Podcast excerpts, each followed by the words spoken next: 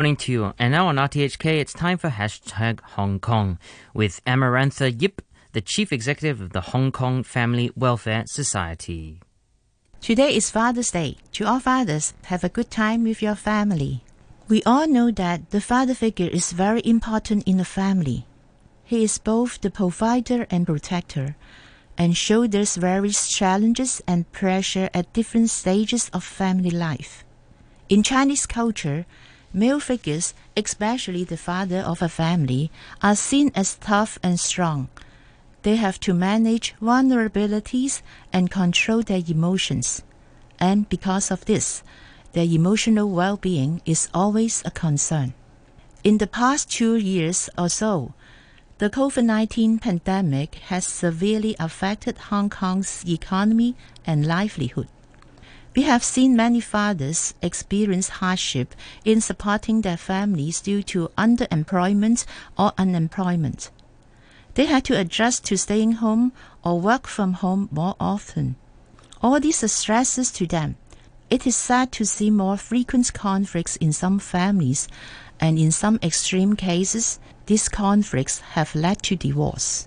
Our organization, the Hong Kong Family Welfare Society, developed the Hong Kong Family Wellbeing Index in twenty nineteen, and, as the name suggests, it assesses the well-being of families here. In the second territory-wide study in January this year, that is before the fifth wave of the pandemic, our research team successfully conducted telephone interviews with more than two thousand respondents aged eighteen or above, which is a good representation of our general population. Can you guess what the Family Wellbeing Index is in twenty twenty-two? Let me share with you some of the findings. With a scale of zero to ten, the Family Wellbeing Index in twenty twenty-two is six point one. This is quite a significant drop from twenty nineteen, when the index was six point three one. Among the six major domains of the Family Wellbeing Index, social connection and work-life balance got the lowest scores, which were three point two six and four point six six respectively. We also found that men had lower scores than women in these two domains. In addition, it is worth mentioning that men who have suffered a family crisis or have a family income that's under the poverty line scored much worse in both those areas than women with the same background. This has put the spotlight on the need to support men, especially those in underprivileged families. The support is not only in terms of tangible resources to help tide over the difficult times, but also services to address their social and psychological well-being in managing their stresses in family and at work. As a matter of fact, it is not common for men to seek support or ask for help.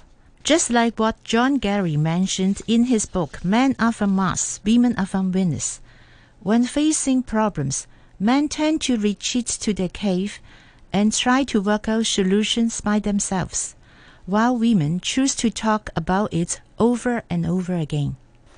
It explains why women are more willing to share with each other and seek help from formal services.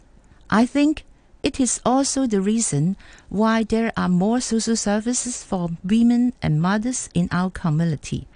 For men, if they are not able to get through their problems, they would try to escape from the unpleasant feelings, and some of them may resort to drugs or gambling, and some may even have lifelong psychological or emotional battles with themselves. In view of such a service gap, our organization has run the service for men for more than a decade. We found that many of them had great stress from family and work, and had a strong sense of loneliness. However, it's not easy to engage them. We have to start with some program activities of their interests, such as sports and exercise, music or cooking, to build up their connection and communication with each other, and at the same time, to encourage them to express themselves in the process.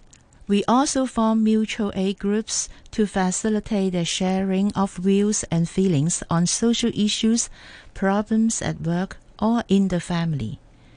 These program activities and group sharing were also conducted through Zoom or video conferencing under the pandemic. We find that all these are empowering to them.